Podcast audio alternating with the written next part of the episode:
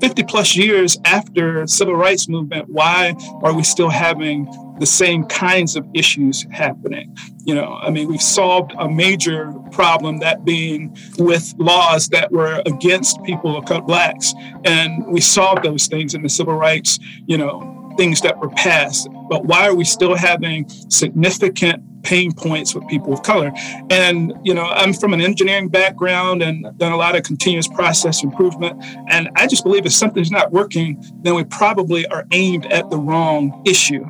And so if we back up and look at what the issues are, then we can develop strategies to move the situation forward, you know, move the needle forward in a positive way.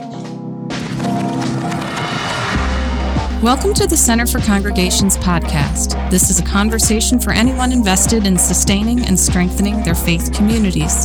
The Center for Congregations is an Indiana nonprofit that exists because we believe the work of your congregation is essential. Our mission is to strengthen your congregation, helping you find the right information or expertise for your congregation's needs. We're able to do this work because of the generosity of the Lilly Endowment.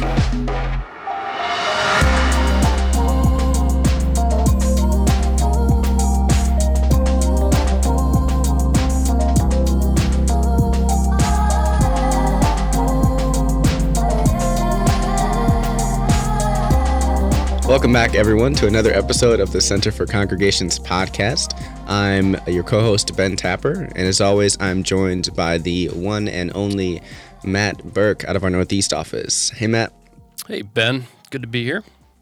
Yeah, we had a fun conversation today with a family friend of mine and a pastor in Fort Wayne, Pastor Wallace Butts, talking about a strategy for addressing racial unrest in the United States. And, you know, people may or may not be surprised to know that here at the Center for Congregations, we don't necessarily get a lot of inquiries about handling racial unrest in the U.S. day to day, but I think it's become more frequent. so, what about your work, maybe even in particular in education, has touched on this topic for you recently? Well, I think it's definitely been a topic of interest because we've held a number of education events on the subject and they've been really well attended and lots of good questions course, some pushback, but yeah, we, I don't get as many requests specifically from a congregation saying, "Hey, how do we wrestle with this? How do we grapple with this?" And then you know, kind of helping them find resources. But it definitely has been a topic that has resonated, and you know, it's definitely just it's in the air. It's just in our culture right now, and something that no matter where you land on your viewpoints on it and your views of CRT or what have you, it's out there in a big way right now. What about for you? Have you encountered anything specific? Nothing too intense. You know, we get the occasional email saying, "Hey, I can't believe you posted this on the CRG." Remove me from your mailing list, things like that. But no, you know, most congregations, I think there was a spike in interest during the summer, early fall of 2020 and that has continued for those that were doing grant programs around anti-racism and racial equity. But since then, I fielded a lot of inquiries about addressing racism specifically. Although I have had at least one pastor come to me wanting to know how to diversify his congregation to make it more appealing than just for black folks, right? He wanted to find a way to take his mostly African American congregation and also make it appealing to white people, Hispanic and Latinx folks. And so that was kind of interesting to me, not directly addressing the issue of racial unrest per se, but kind of thinking about how to build and sustain community in similar ways I heard Pastor Butts talking about in our interview. Mm-hmm. Yeah, it's interesting. I mean, over the last you know, I've been with the center almost eight years now, and probably the most common topic area that touches on this issue would be trying to make a congregation more multicultural. Mm-hmm. And so there definitely has been a desire among some to say, hey, we really want our congregation to look more diverse and to be more diverse. And so, how do we do that? Yeah. And it can be a challenging thing. Definitely. Definitely. There are a lot of variables to keep in place. But I, I mean, at the end of the day, I think this is true both in the interview that our viewers are going to hear in a few minutes and in previous interviews we've done. It seems like this comes back to communication and it comes back to genuine grace and curiosity. Whether you're talking about mm-hmm. building a broad based community or just being in relationship with people that you may or may not interact with on the daily basis, some of those core principles seem to remain the same because it's all about relationship at the end of the day. Mm-hmm. Yeah. So, you know, we have plenty more thoughts on this issue, but we want y'all to hear this interview and then we'll kind of chat about it on the back end. So, without further ado, here's our conversation with Pastor Butts.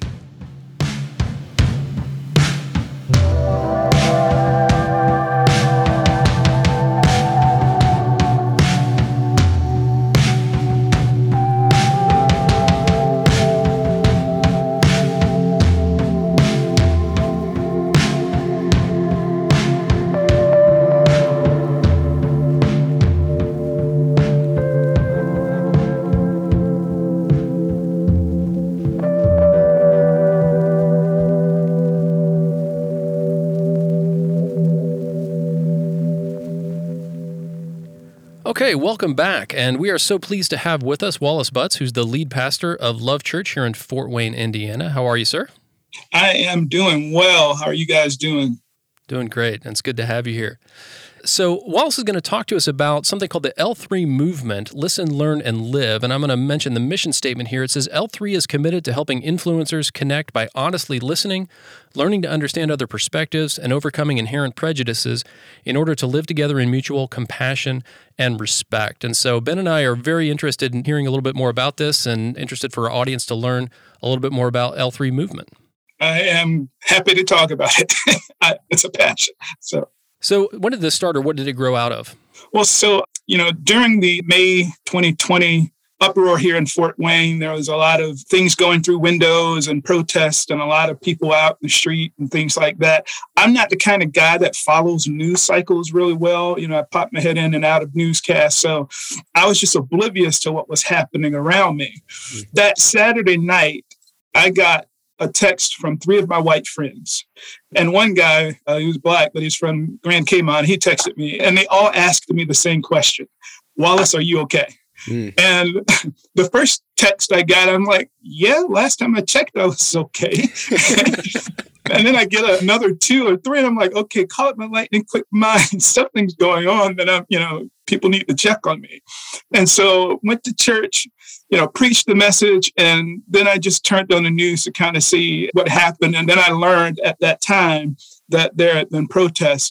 And actually, that Sunday morning, I had been called by a city official to see if I would come down in solidarity, stand with other Black pastors, and you know decry the violence and everything else. And I declined because when I first recognized that something was going on, you know, I just got this, uh, I'll call it a check in my spirit. It's like, you know, I don't have enough information.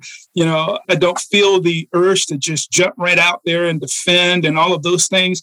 And so I just took a step back and started prayerfully looking at information and things of that nature. I didn't preach on it for months.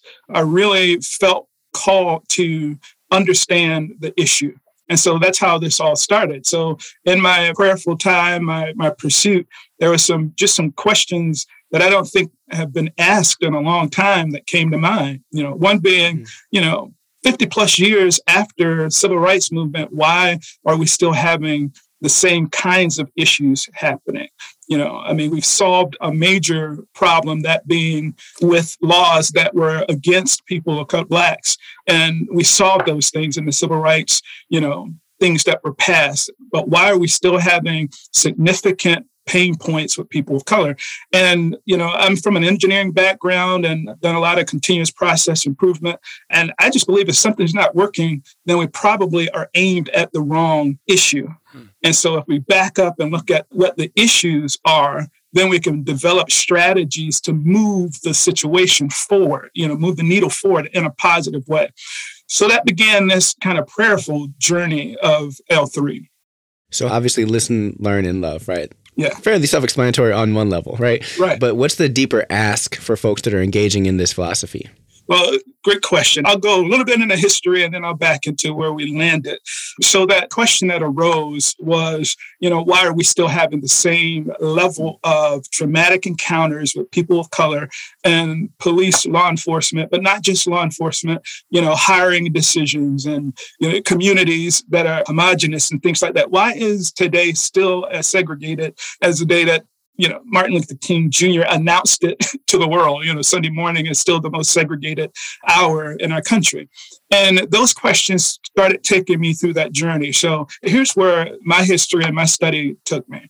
That the first encounter of Blacks from Africa to America happened because of slavery, and we were brought here against our will right? And that went on for hundreds of years. And then we have a group of people who felt called to step out of their comfort zone and fight for the rights of enslaved Black people. And the abolishment of slavery happened. That's a done deal. It's complete. It was perfectly legal, you know, something that we could tackle from a legal perspective. But things in the life of Blacks did not change drastically, other than we were free on paper. And so that began the fight for civil rights, the right to vote, the right to, you know. And then at the passing of the, the Civil Rights Bill, legally, that solved that problem. And the way that people solved it was through marching and through all sorts of, you know, community activities to bring attention and awareness. Same thing with the abolishment of slavery. People like the Quakers would go to their neighbors and say, look, you know, when you buy sugar from a plantation, you know, even if you don't have slaves, you are propagating the pain of a people. And that influence strategy is what brought about the end and the abolishment of slavery. Same thing happened with the civil rights movement. Civil rights leaders, you know, they enacted this strategy that at the core had violence, but they were not going to enact violence. They simply believed that if the violence enacted against blacks could be seen on a national level, then the national perspective would change. And then we could put an end to the laws that, you know, created that. And what I found since the civil rights movement, as I look back and prayerfully study this, is that we continue to try to use the same strategies that we used in the civil rights movement, the marching, the, the protests, and those things to solve what is actually a more complex issue than those of legal matters where I can say, hey, this is a law, right? The new issue is lodged in a place that you can't litigate. If that makes sense, you can't uh, set a law that tells a man he's going to treat another man right in the privacy of his office or the, the, privacy of his home or when he steps out of a police car. You can't set a law for that. It's lodged in a different place. And so as I began trying to answer that question, so then what, first of all, is the problem? My conclusion might not sit right with everybody else. But my conclusion was that the major problem that we face as people of color and just the community at large, white, black, everybody, is that we tend to focus on racism as the issue. And this does not say that racism is not a problem. It just says that if I design a strategy based on the fact that the person that is causing me conflict is a racist, I'm going to come to some conclusions because racism is a specific track. Racists, you know, they are specific kind of people, right? And if I go down that road and that is not the problem, then all of the solutions I design don't solve the actual problem. And so asking again more questions. So if, if it's not racism, then what's the problem? The problem is, is that we're all inherently prejudiced we all have these biases. It's why we pick the women that we pick. It's why we pick the jobs that we pick. We all have these preferences. You know, we want to be around people that are like us. That's just core to our DNA. But when there are power balances and things that have been set up against a group of people that have put them in an unfair advantage, disadvantage, I should say, or an advantage, then that continues to move on. And the people who are not advantaged or privileged tend to get the short end of the stick often. And it's not from the perspective of whites are saying, hey, I want to, you know, not give you opportunity. or I want to, you know, uh, keep these opportunities to my group and my ethnic, you know, circle and all of that. It's not that that's being said, but because it was started from that perspective, it's kind of rolling on its own and our inherent prejudices and biases is keeping that moving on and on. The pain, I should say, that comes about as a result of I would rather work with people that look like me. I would probably frame my employment strategy from the perspective that my team would work better if all of us are homogenous and we have the same likes and and all of the. I mean, it, it's innocent although it is detrimental to a people, it is not racist. And so the primary premise is you really can't call a person a racist if they say they're not a racist. You can point to behaviors that look like a racist, right? But if I call you anything that you disagree with, then we have created conflict. If I say you're racist and you're not, then we've created conflict because we're not on the same page. And if I design a strategy because I think you're a racist, then we're not going to get to solving the problems that matter most because you treat a racist a specific way, right? And even to that point, the idea that you and I can't change racist people. I mean, that's lodged in a place that's not on the surface. You know, now it can be changed. God can change that person's heart. He's changing hearts all the time. But since we can't change that person to expend all of our energy on a minority. I, I consider racists to be a minority in our country at this point, else we would still be hanging from trees often. If I design my strategies for a small segment of the community, I'm going to miss out on the opportunity to connect with people who may not know how to move the race conversation and reconciliation forward, but they're certainly not racist. But we tend to design everything with the idea that the problem is racism and races. And so if it's not that, then if it's prejudice and we all have it and it's not intended to hurt someone else, then how do we move ahead? And that comes to helping people understand how to value connection over conflict. Now, it's not a thing that we can solve in the political arena either, because by definition, that's divisive. you know, we have political parties. It's separation. And, and even if I say, you know, for example, all lives matter and somebody else says Black Lives Matter, my political views will keep me locked into an ideology that doesn't allow connection to happen because I'm fighting other things. And so we've moved it out of that sphere. And we said that there are people, I believe God handed us a season where people are honestly, sincerely, grappling with how do we connect? How do we how do we get away from this conflict? How do we move forward? And uh, again calling somebody that's willing to come to the table a racist it's just it's just wrong. So how do we do it? You do it by living empathetically with other people and, and that's a word that is thrown around a lot but practiced very little. Corporations are spending hundreds of thousands millions of dollars in trying to make a more empathetic group right and it's as simple, even though this is a complex problem, a complex issue, it's a simple solution. And that's why I think we strain at it. Because the simple solution is that if you and I don't agree, if I would at least listen to your position, not with the idea that I'm developing an idea on how to answer you so my position is heard. If I'll empathetically listen to your view of what's going on, and at the same time, you pause and listen to my side. What that allows us to do is to connect, even if we still disagree, because that's what most arguments say. If I listen to you, then that means I agree with you.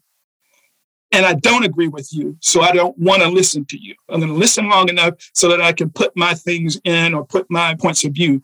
But if we do some honest listening and we come to the table saying, I may not agree with you, but you're telling me you were hurt. And so I have to respect that. You're telling me that this is a problem. So I have to respect that by understanding it. So when you listen, that gives you the opportunity to move to the next stage, and that is learn. Let's take Black Lives Matter, All Lives Matter. And that was a big thing in the church where Blacks were saying Black Lives Matter. And, and there was this retort, this automatic retort of All Lives Matter. You know, learning says okay, I understand you're in pain. Listen to you. Instead of retorting with the amount of information I've gotten from my newsreel, my circle of influence, if I ask one simple question, what does all lives matter or what does Black Lives Matter mean to you? Not in the global context of, you know, I would have people say when I said that, I would have people say, but they're a Marxist, racist. You know, it's like, I didn't even know they were Marxist and racist. I had no clue about their political and ideological stances. I'm just saying, I have a son who was trying to walk down the street in a neighborhood where we built our first home with our money. We were one of the first people on the block. And he's stopped by a police officer just because he's black. He was not anybody's window. you know, he was not doing anything illegal. He was out of place. Now, at that time, I called that racist. But now I look and I see that that guy had a perspective about people of color that informed the behavior of stopping and investigating him. So instead of just going off of the information that I currently have or my favorite political or religious or whatever ideology, simply asking a question, what does that mean to you? Allows me to learn your perspective. And then that learning allows us to walk together, live together. So those are the three L's. You know, I'm a preacher, so that was a little bit of a long way to go into what the three L's are in the L3 movement. Listen. If I listen empathetically to you, then I can then position myself to learn from your perspective the things that are causing you pain and harm. And then that gives us a platform, a foundation to walk together and connect rather than have conflict. So that's the L3 movement. None of that movement was born. Thank you for the background as well into that. I think it's helpful to hear the thought process that got you there. You know, at the center, we have worked a lot and heard a lot from congregations, especially white congregations, that, like you, witnessed the racial unrest that we had a couple summers ago and decided, okay, we have to do something about this now. And they have tried to do more of that listening, tried to do more of that learning so they could expand their perspective. You know, and from where I sit, I would make the argument that, yeah, I love the idea listen, learn, and live. Okay, this is more for our lightly melanated folks. than it necessarily is for the rest of us to have a bit more melanin, right? Not that people of color don't also need to listen at times. We do, but it's okay, Ben. You can say it's for me. It's okay. well, I'm, I'm, wondering if Pastor Butts would agree with this because, you know, my thinking is I grew up knowing the perspectives of conservative folks, knowing the perspectives of white people, understanding. So, like, you turn on Fox News, I can explain to you exactly why people are thinking and talking like that. I, I know it, I lived it, right? The converse isn't always true, though. Those people may really not understand why I'm saying what I'm saying, right? So, I don't know that I need to do a whole lot more listening because I could tell them what they believe maybe better than they know it sometimes. So, that's my point of view. I'm wondering if you would push back on that, though. A little, just a little. Okay. I think I agree with your perspective, but just a little. And let me go at it a little bit a different way. When I was in engineering, there was a term that we used called fundamental attribution error. And I'm not sure if you're familiar with that, but so let me give you an example. Of course. Why would I be familiar with that? Huh? so why would I be familiar with that? Of course I'm not. you are in actuality and experience, okay. not just in you know, understanding, right? Gotcha. So let's say you're driving down the street and someone speeds up cuts you off and zooms off, your response to that person is probably would probably be beeped out if you know. yes. I mean, both of you guys. I mean, you know, we, we not fit for network TV. and, you know, and that you jerk, or you, you know, and me included, Pastor Butts yeah. included. We have that you jerk, you know. But let's just say we could zoom into that person's back window who just cut us off, just created conflict in us, just set us in an emotional state that is going to take some time to unwind. Right? Let's say we can zoom into their back seat and you peer into their back seat and what you see into the back seat is their wife laid out pregnant and in labor. How does your perspective change? Yeah. They're no longer a jerk. They're someone that you would probably speed past them get in front of their car and start honking at all of the other cars to get them to their destination. Sure. That's what a fundamental attribution error is.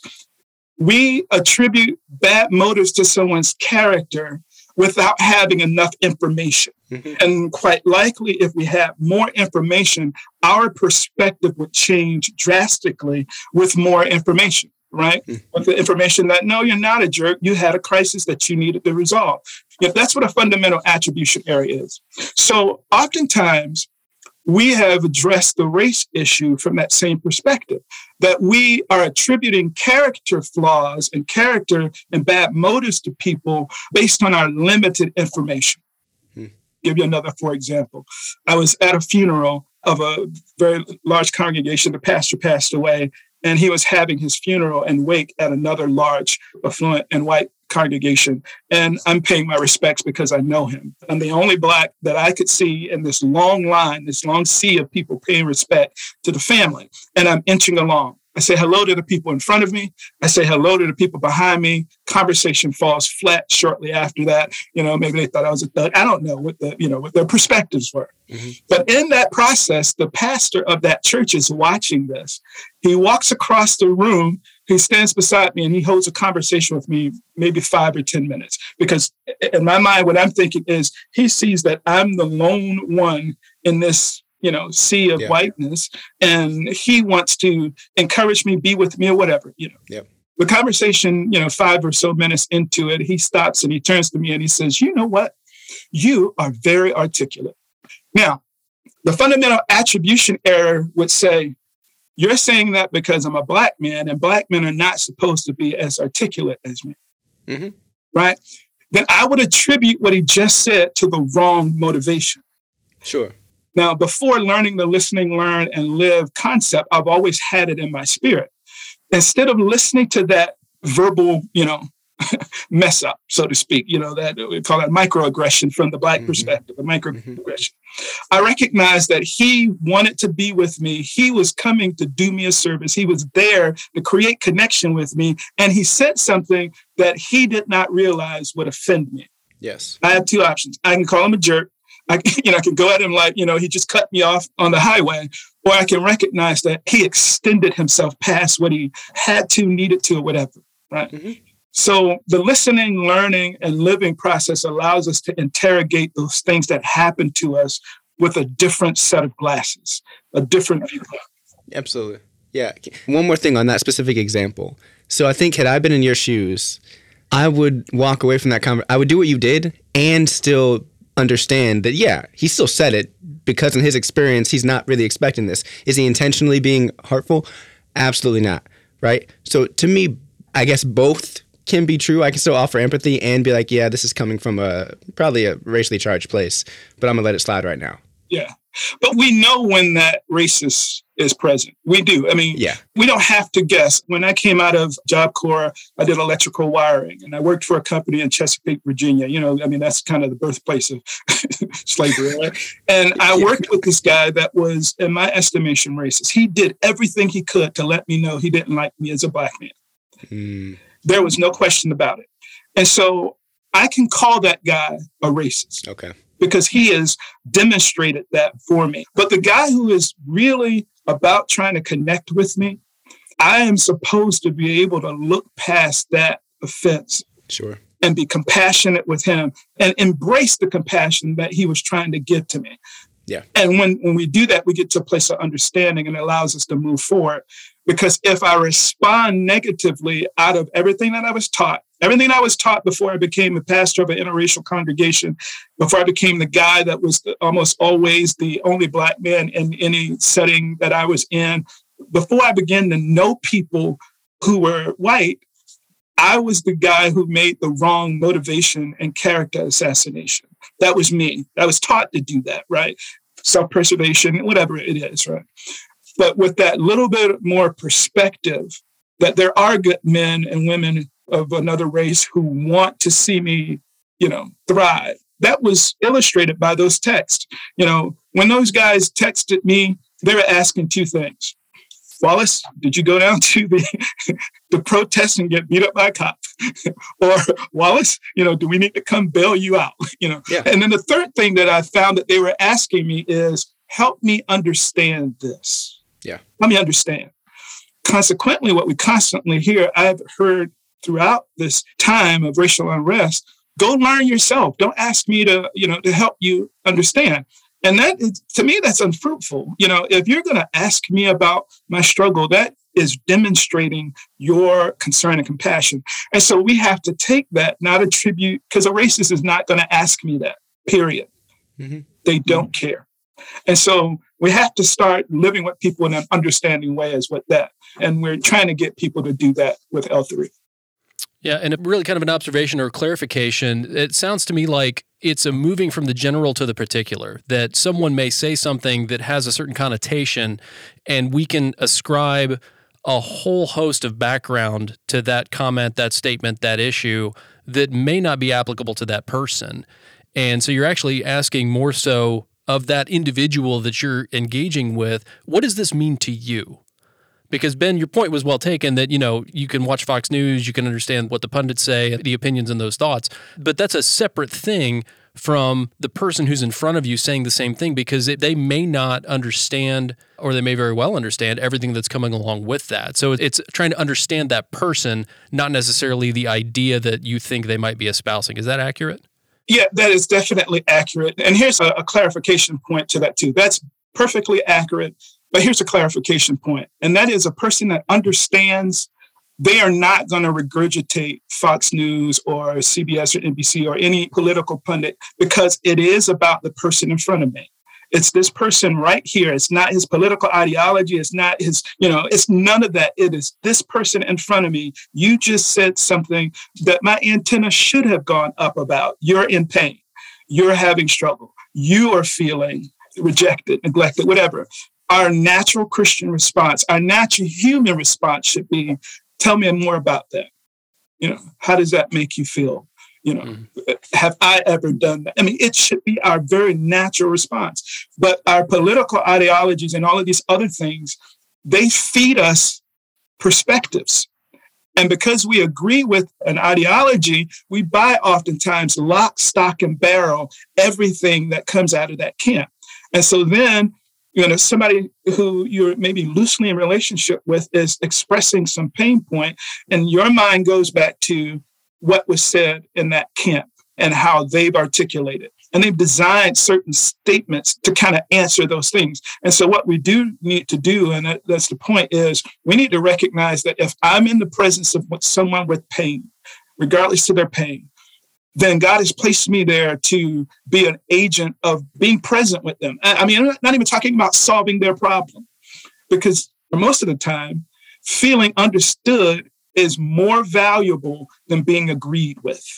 Hmm. And being understood causes us to calm down and it causes the defense mechanisms, you know, and we become more transparent and more vulnerable. It, it sounds simple, but when that happens, we connect. And that's what's not happening at race. We are not connecting. And everybody's trying to have their way, and we're getting worse than better.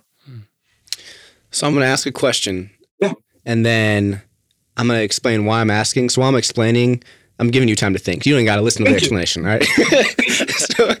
so, so uh, here's the question. Then my explanation will come. You mentioned that you are pastor an interracial congregation, right? Yeah. And so for those in the congregation, there might be people of color, right? I'm wondering how you encourage them to live into this model while also protecting their energy, guarding their heart, and protecting themselves, right? And I ask that because I think there are times where engaging in that conversation with someone, even if they're asking, hey, explain this to me, and they're coming from the best, well intentioned place, if you are dealing with this barrage of societal racism and oppression or just microaggressions all day long, like that wears in your spirit. And if they're not coming from the best place, then you risk entering a conversation to explain yourself, and then they might just retort and attack, and you're leaving more wounded than when you came in. So, so how do folks practice this well while also protecting themselves? That's a great question. You know, how do I practice this and protect myself? You know, the reason I started with the fundamental attribution error, because at the end of the day, when that scenario happens, the person passes me off. I can be left with the baggage of what I think that person was intending to me, or I can dismiss that baggage and I can ascribe anything to that scenario. Hmm. I can say, oh, he was in a hurry. Oh, his wife's in the backseat giving birth. I can ascribe, and I have to do that because I don't know. Unless that person declares to me, I don't know their intention. And I can ask their intention. Oh, that kind of sounded a little abrasive from a racial perspective. Were you trying to hurt my feelings or were you trying to go at me? You know, as opposed to, you know, you're racist for saying something, you know. So that's one way to protect yourself. You can simply say to yourself, I don't have enough information to aim that person's behavior, make them a bad mm-hmm. character so maybe they're having a bad day. We do this in sales all the time. Sales coach, you know, you go to a sales meeting and it doesn't go the way you want. You say, oh, is their issue, not mine? That helps you keep moving, right? And that may sound like a cop out to some, but again, it's not like the way we're handling it today, the aggressive manner, the retaliation. It's not like that's working you fast forward to, you know, again, from the civil rights movement today, we're still having the same kinds of issues. So what we're doing is not working. So why not embrace something new? So you protect yourself in that way. You give that person the benefit of the doubt. They're having a bad day or whatever. And you remind yourself who you are. This person doesn't know me, so they cannot add value to me. Now, if it's somebody that does know you, that means you have relationship and you have something built that you can walk on. You can walk across that bridge and say, you know, you may not know this. You know, he's giving the benefit of the doubt. But when you say that, this is how it makes me feel. And that creates and fosters even more connection. And you give the other person the opportunity to say, oh man, I, I never intended that to come across. You know, my apologies. And when we do that, we create, again, connection and understanding happens, relationship grows, and we move forward. Right. And so just teaching people basic relational conflict strategies that they can use right there in the moment You protect yourself when you give that other person the benefit of the doubt. You do. And you protect your own heart at the exact same time.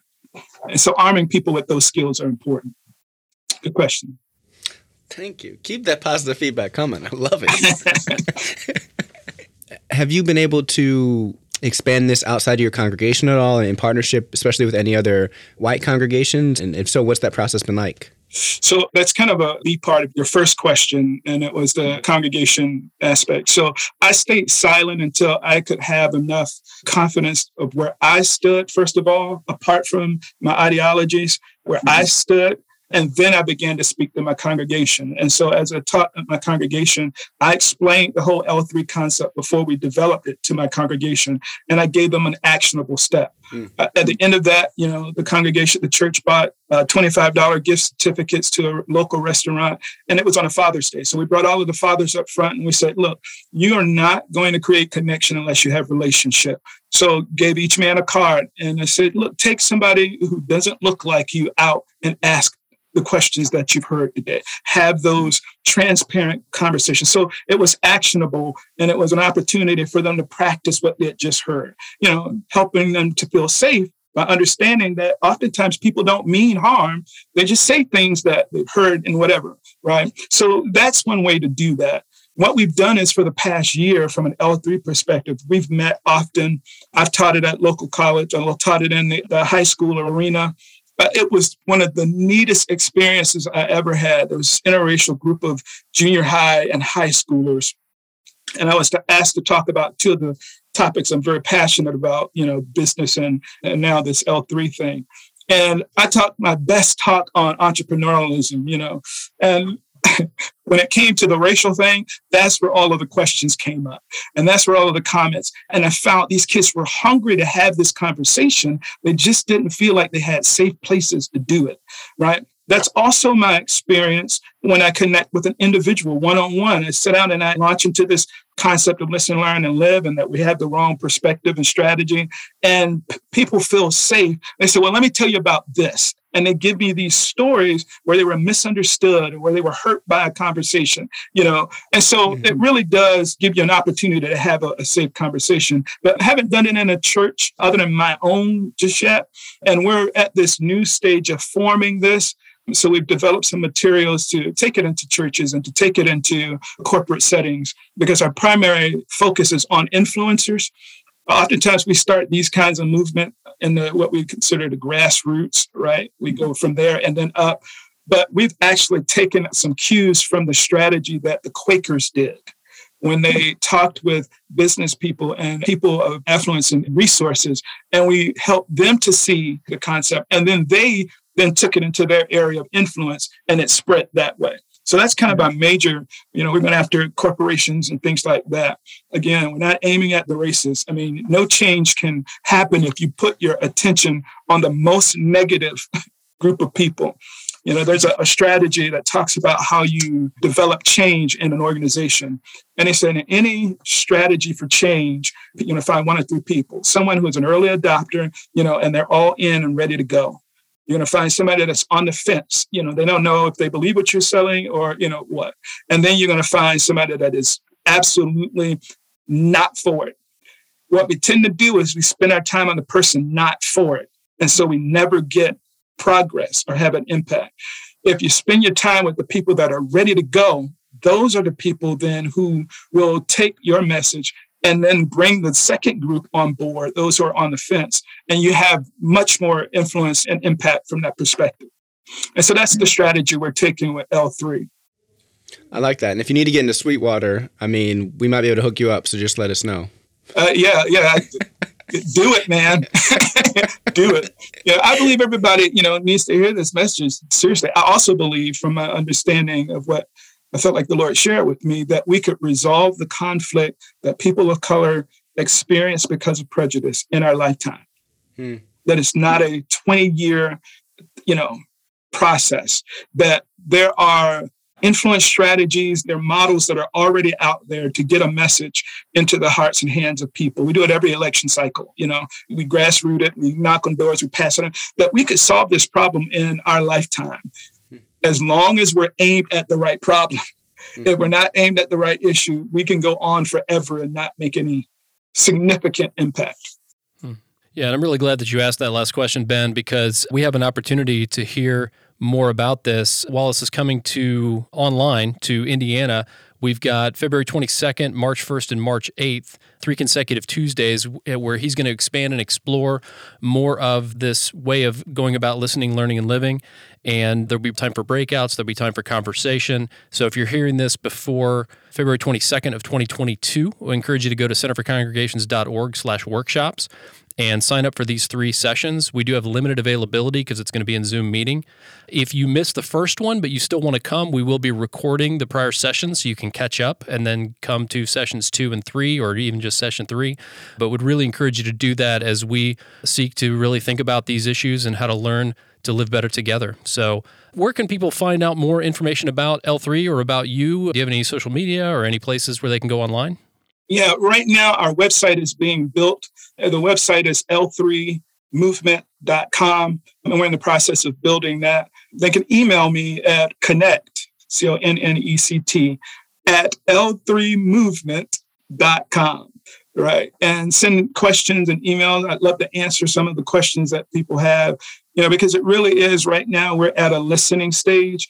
L3 is not saying that we have the answer for solving it we're saying that we have the connection to get us to the place where we can start building, you know, the strategies to solve it. And so this is kind of a, you know, we're L3ing even our launch, you know, we're mm-hmm. listening, right?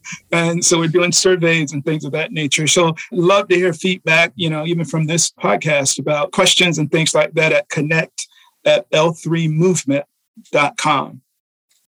Awesome. Well, thank you so much, Wallace, for your time.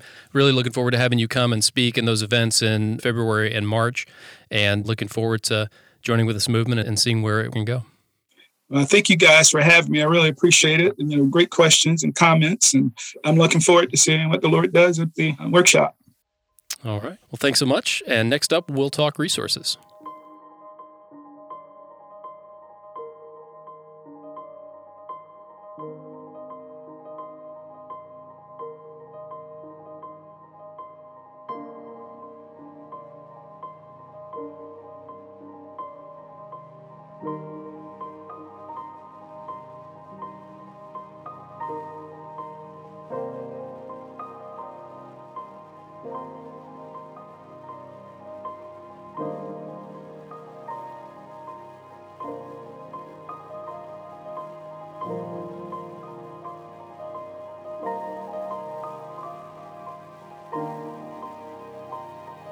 Okay, that was our interview with Reverend Wallace Butts of Love Church in Fort Wayne, Indiana, and L3. Ben, what are some things that it sparked in you? What are some takeaways from the conversation? As you probably noticed, based on the questions I was asking, I was really curious about how that strategy of listen, learn, and live might be different based upon if you're a person of color or if you're white. And I was curious about it because I think in Christian circles, especially, maybe I don't know if it's more so in evangelical versus mainline, but in Christian circles, I have heard some refrain of we just need to have more conversations. We just need to have more empathy, right? And whenever I hear that, I think, okay, you're making this way too simplistic. That is that that's not mm. going to fix the issue. We got to be able to talk about these hard things and address the roots of some of these things.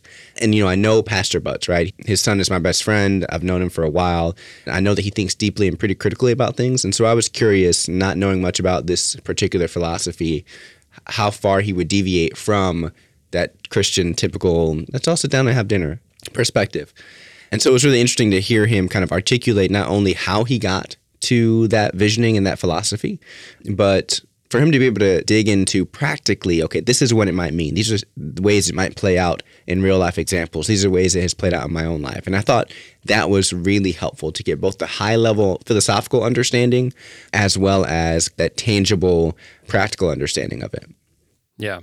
Yeah, and it was interesting because I could literally see your discomfort with some of the some of the things that he was talking about, and I really appreciated your questions and his clarification because I think you know there is the need to think about this at a high level, a systemic level. You know, we need to think about how race is an issue, but clearly his point is also valid that it's also just a human being issue. Yeah. That we need conversation, we need empathy, compassion, and understanding.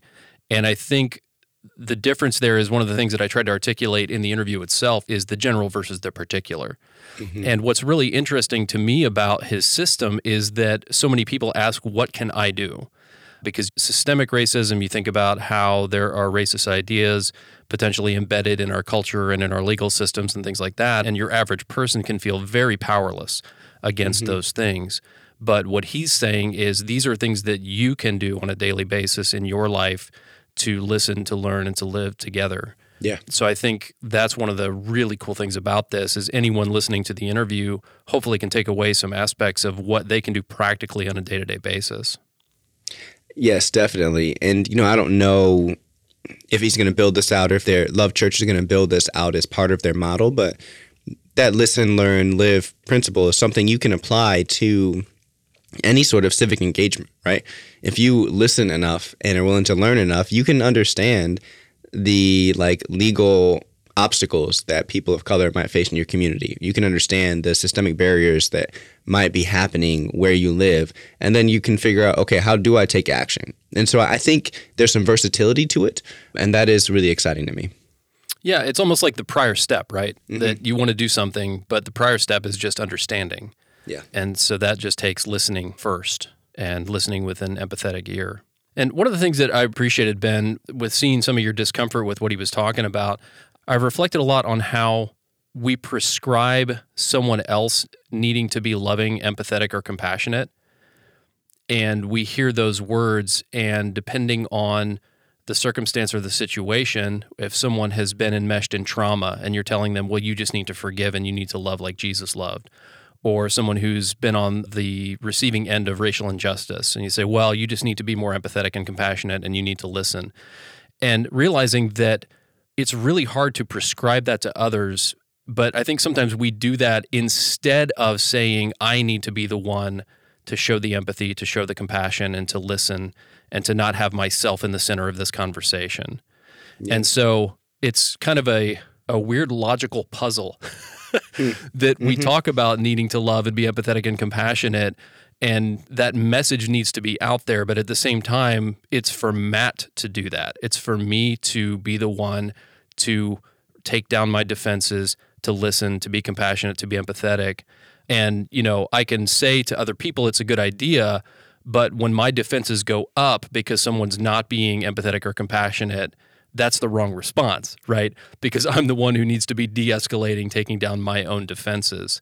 And so remembering that while we talk about it as a prescriptive thing that other people should do, we have no control over that. The only thing we have control over is that happening in our own hearts and in our own lives.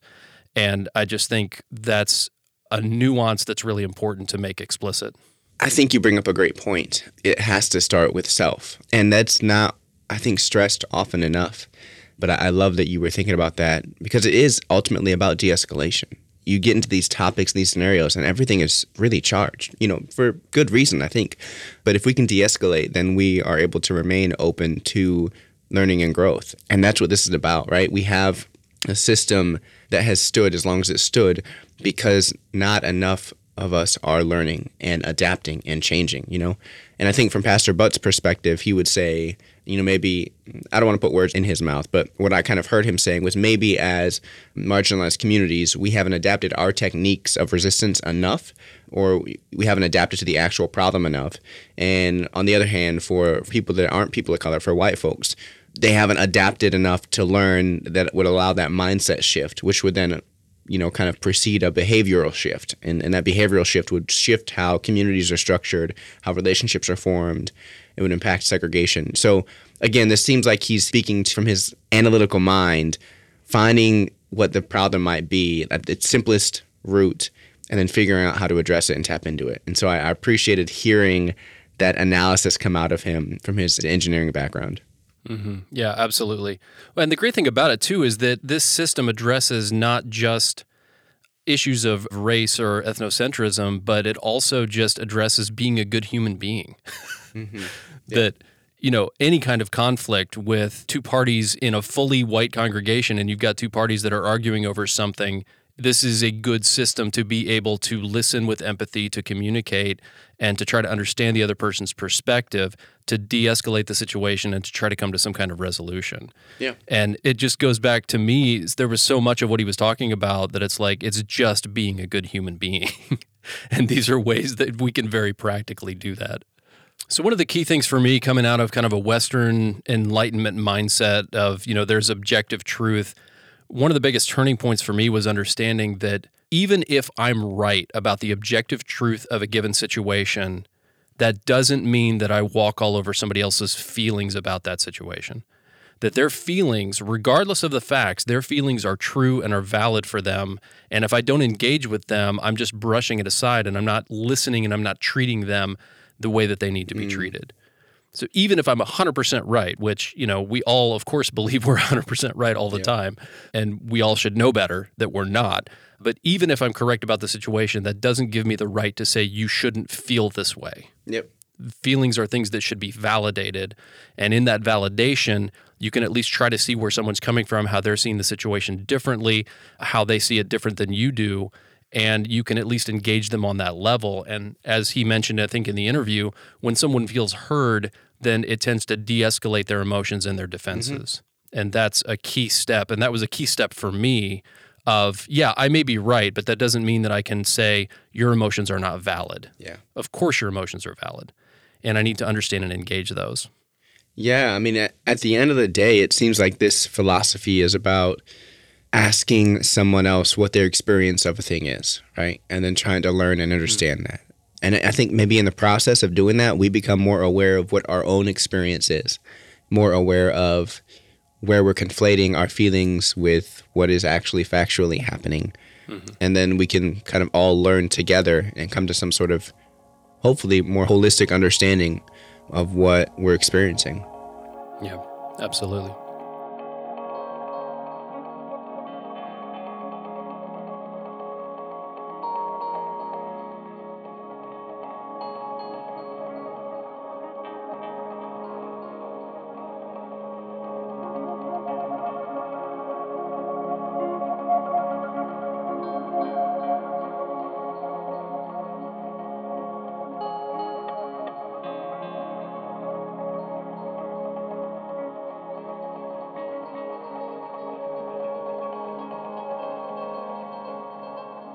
Well, we hope you got as much out of that conversation as we did. I definitely took away a lot from the conversation, but we're going to go ahead and turn our attention to resources, more resources around this topic. So, Ben, what have you got for us?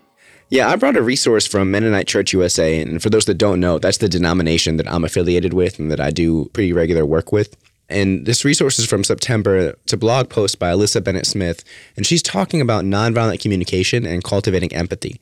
And I think it's really important I like the concept of nonviolent communication um, because it's a way for us to take, at least for those that are committed to nonviolence, to take that general framework and apply it to a specific area of our life, like how we're communicating in relationships. And so she's kind of offering just a short reflection on what it means to communicate nonviolently especially when we are in positions of conflict, whether that be in our general relationships at home or conflict that is arising in our congregations. She focuses on reframing, separating, and questioning. And so I think it's just a quick resource, maybe a two, three minute read at most, and it offers some practical tips on how to communicate nonviolently and empathetically in love. Yeah, I had not heard of nonviolent communication and I actually checked out a different resource that you had brought to the CRG on this. And it's a really, really intriguing concept. And I think dovetails really well with what Reverend Wallace was talking about. I agree. And I think we, we might have mentioned this on the podcast before, but what I like about nonviolent communication is that it's not a really complex concept, right? It's actually fairly simple, and that makes it easier to adapt and apply to your life. So I'm glad you appreciated it because I appreciate it too. Uh, what do you have for us today, though, Matt? So I've got a YouTube video of a webinar called Empathy and Anti Racism, and it's from the Chaplaincy Innovation Lab. So this is definitely speaking into a bit of a religious context. And the person presenting is Simran Singh, who is Sikh, S I K H, so not S I C K, but S I K H, a specific religion out of the East, and talking about his life experiences growing up in Texas as a part of that religion, and then also his time in New York, and just ways of empathy being a means by which we can be anti-racist. And so it's a really good entree and introduction into this topic just from someone's life experiences and I think I think folks will appreciate it. And I love that you brought this because I think it's an opportunity for folks to learn from a viewpoint that they probably don't hear regularly. And that feels really in line with the spirit of L3 that Pastor Butts was bringing. So I really appreciate that. So I know uh, when we started doing these segments, we would bring two or three resources and we've shortened it. But you can find plenty of other resources on these topics on the CRG. You can go to thecrg.org and search anti racism links, communication links, nonviolent communication links. There's a plethora of resources, literally hundreds of resources for you to explore to your heart's content. So check out thecrg.org to do a deeper dive into whatever resources might interest you. Yeah, just a reminder that Reverend Butts is going to be presenting on this very topic and some education events for the Center for Congregations online. So if you're listening to this, you can access it. And we're starting on February 22nd. You can find those at centerforcongregations.org slash workshops. And even if you missed the first one, if you're listening to this podcast episode later on, we uh, will be recording them and you can catch up on them also, he gave his email address. We'll make sure to put that in the show notes. And he would be more than happy to speak with you if you want to reach out to him. He's just a great guy. And uh, if you want to have a conversation about this topic, I'm sure he would be willing and able to do that. Absolutely. He is a great guy. Fun, too. We also want to thank the Lilly Endowment for its generosity. They allow us to do the great work that we do here at the Center for Congregations, and we really appreciate that. So, shout out to the endowment for the support you offer us. We also want to thank you, listener, because chances are you are part of a congregation and you're doing really important work in your community and in your congregational context. And our work would not exist without your work, and we're here to support you. So thank you for what you do for the folks in your congregation and your community, and thanks for listening. We would love for you to give us a five star rating and review. That's the best way for others to find this podcast. If you think it's helpful, you can give us a five star rating and review uh, wherever you're listening. And that's really helpful to expand our reach and our ability to help others. And please follow us on Facebook and Instagram at the Center for Congregations.org. That's where you can stay up to date on podcast episodes, education events, and resources that we're dropping. And, you know, last but certainly not least, we really want to thank the listener who's provided 17 downloads in Wyoming, Michigan. Frankly, I've never heard of Wyoming, Michigan, didn't know it existed, but I'm glad it does because we are glad you exist and that you're supporting the podcast. So if you have questions or suggestions, email us at podcast at centerforcongregations.org with Wyoming in the subject line and we'll know it's you. Shout out Wyoming. Whoop whoop. I mean, you know, regular Wyoming's cool too. So I hear. Never been there. All right, y'all. Thank you so much for listening to another episode of the Center for Congregations podcast and for joining Matt and I in all of our tomfoolery. We appreciate you and we look forward to joining you again whenever the next episode drops. and we will welcome you warmly with more tomfoolery. All right, peace. Thanks, everybody.